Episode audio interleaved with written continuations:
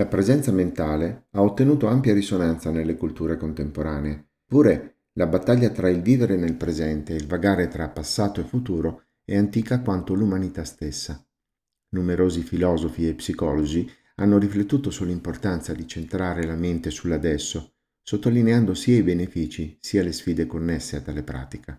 Gli stoici, ad esempio, predicavano il concetto di hic et nunc, qui e ora.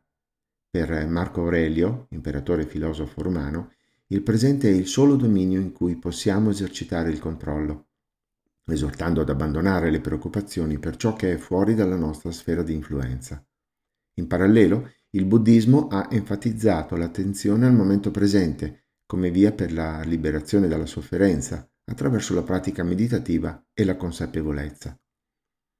In ambito psicologico si incoraggia a sviluppare una connessione sana e consapevole con il presente, utilizzando il passato come risorsa per comprendere schemi comportamentali e il futuro come orientamento verso cui indirizzare azioni e obiettivi. La PNL ci invita a osservare i nostri pensieri e sentimenti senza giudizio, permettendoci di sperimentare il presente in modo autentico e consapevole. Tuttavia la mente umana è progettata per viaggiare nel tempo, anticipare il futuro e riflettere sul passato sono attività cruciali per la pianificazione e l'apprendimento. La chiave, quindi, non è reprimere tali tendenze, ma piuttosto integrarle in un pensiero più ampio di presenza consapevole. Il riconoscimento e l'accettazione delle nostre escursioni mentali temporali, senza essere sopraffatti o distratti, fornisce una piattaforma da cui possiamo operare scelte più allineate con i nostri valori e obiettivi autentici.